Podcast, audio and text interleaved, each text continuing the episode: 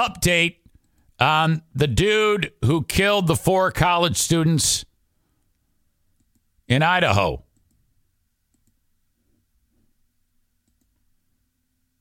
Look at him. Look at this guy.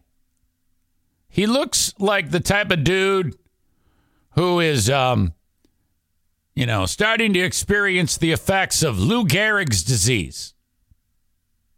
You know, where you're all head and you're from the neck down, your body's starting to like fall apart. I don't know how he managed to kill four young, healthy college students. This fucking pipsqueak. But he did. There was an extradition hearing today to get this fucker from Pennsylvania to Idaho to begin the proceedings to potentially bring him to justice. Bryan Kohberger. We talked yesterday how he has been a uh, in the criminal criminal justice criminology field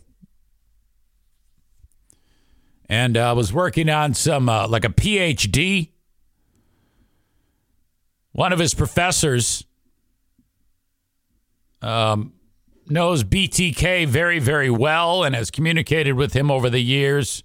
Uh, she speaks on, on a lot of like podcasts and uh, true crime shows about the nature of the beast of someone like uh, Dennis Rader, BTK. So there is kind of a strange connection to a serial killer. Uh, one of the ways sometime investigators, when they're trying to match up if there's any connection to a murder victim with DNA left behind to a potential um, bad person who they suspect did it, you um, try to get a DNA sample. And sometimes investigators, when they're figuring out who is who and what's what, um, without tipping off the bad guy.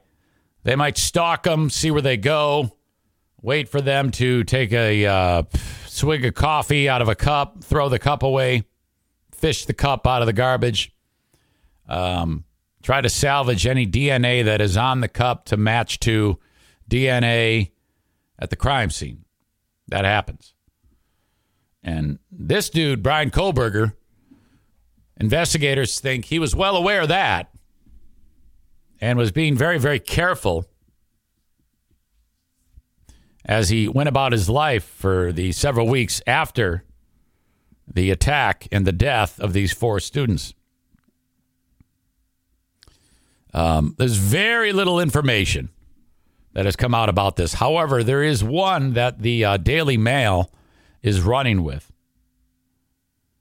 Uh, the man accused of these slayings was allegedly stalking them in the weeks leading up to the murders and wore gloves in public places after the killings.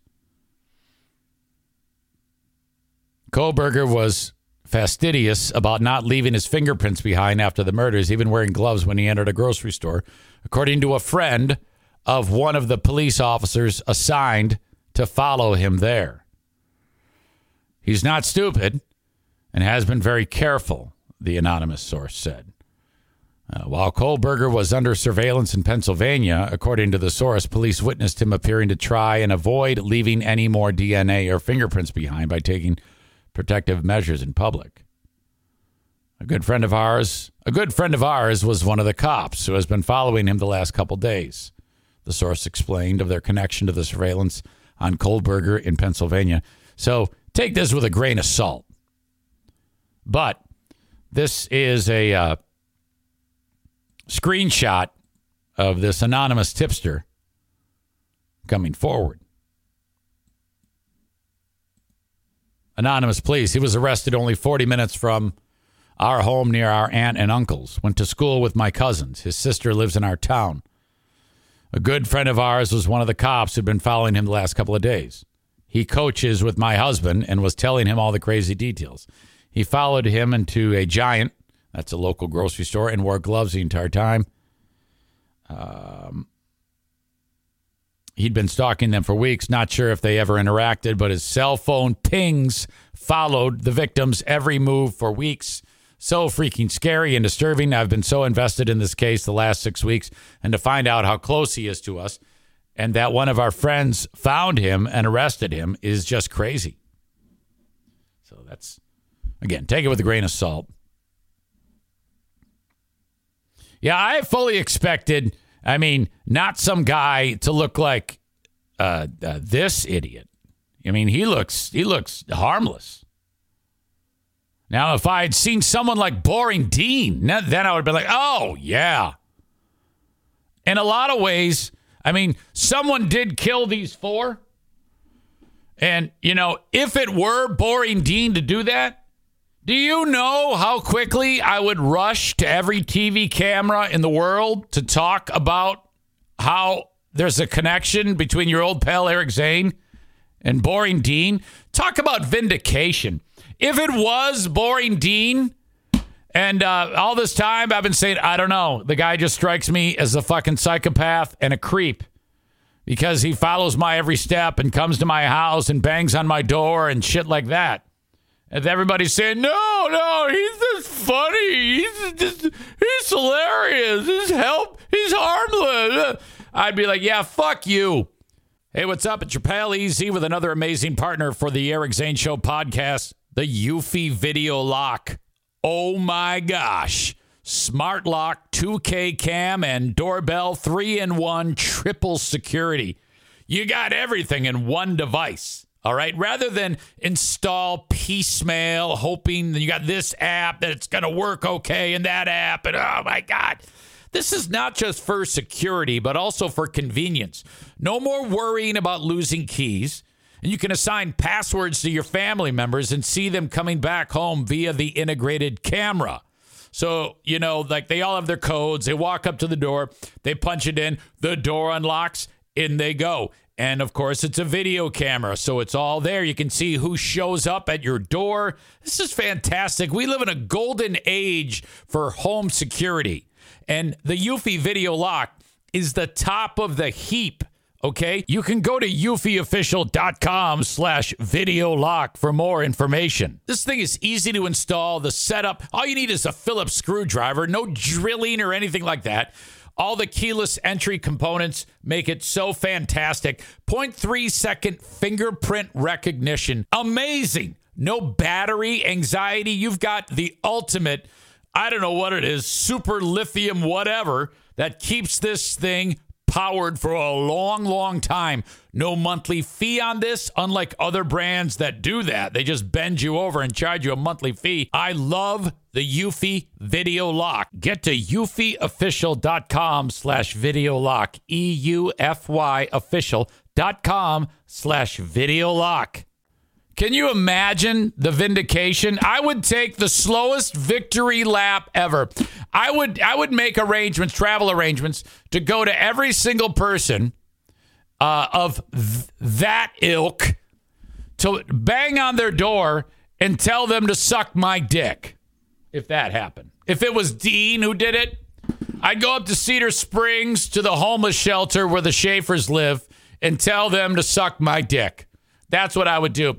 I would go uh, over to the battered men's shelter where Nick lives in uh, in Maine and say, "Suck my dick." That would be. I, I would act. I'm going to take one year off the podcast to go visit all of these pieces of shit and tell them, "See, I was right. I was right." Holy shit. Chris says, he murdered those people for the show. Look at all this content.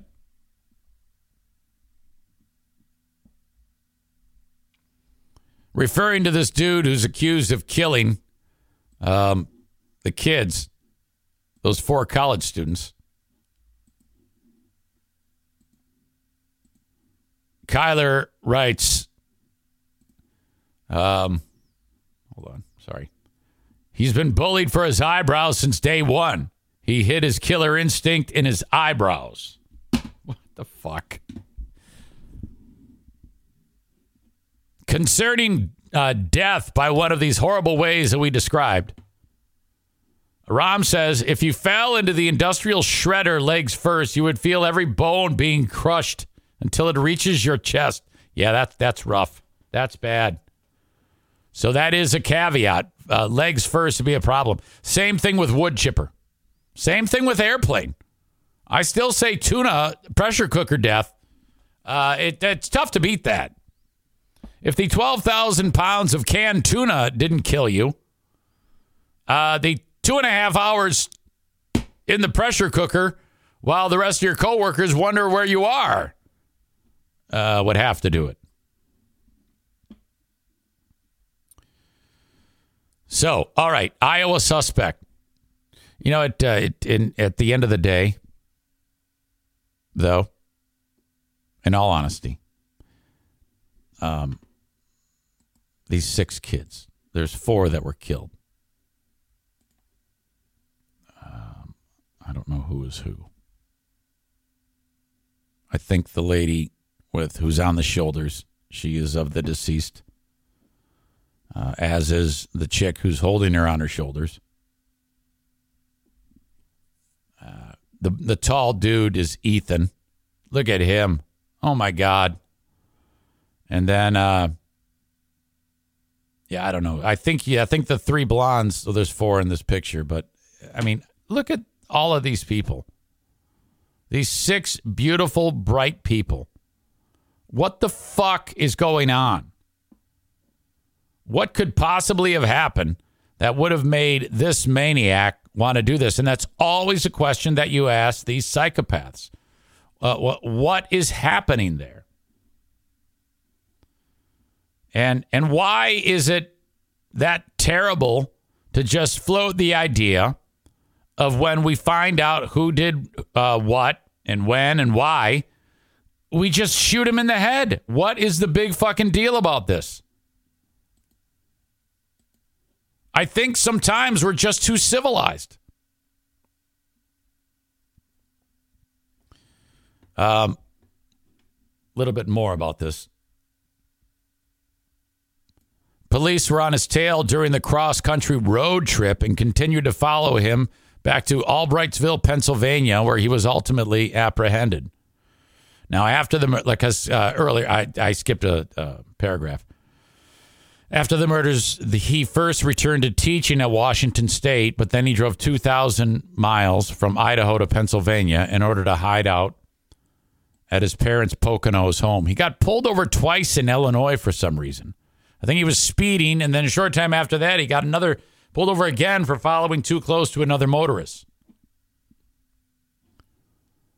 Uh, according to students in his class, so they've been talking to the students in the class the, as he's student teaching. They said, "Oh yeah, I mean, if if uh, if this is a guy who did it while he was teaching us, he acted like nothing ever happened." Multiple, uh, multiple students in the program told Fox Seattle that Kohberger did not appear different following the murders. Um, the campus of his school is only a 15 minute drive um, from where the incident happened. Ben Roberts, a criminology student, told the Fox affiliate that Kohberger was confident and outgoing, but still appeared as if he was always looking for a way to fit in. Um, more interactions with people that uh, knew him. Kohberger memorably harassed female staff at Seven Siren Brewing Company near his hometown in northeast Pennsylvania. Uh, one of the people told NBC that employees labeled Kohberger in their system as the guy who makes creepy comments. Boy, who else do you know has done that? and said he once called a staffer a bitch for spurning his advances. This is why you got to take this shit seriously. You know? You never know. So, in my opinion, there is no difference between Kohberger and Boring Dean based on the facts that I have because I don't know anything as a fact about Kohberger. All I know is that people think he was a creep, and I think Dean's a creep. So there you go. Right now, Dean is no uh, no different than a man accused of being a serial killer, in my opinion.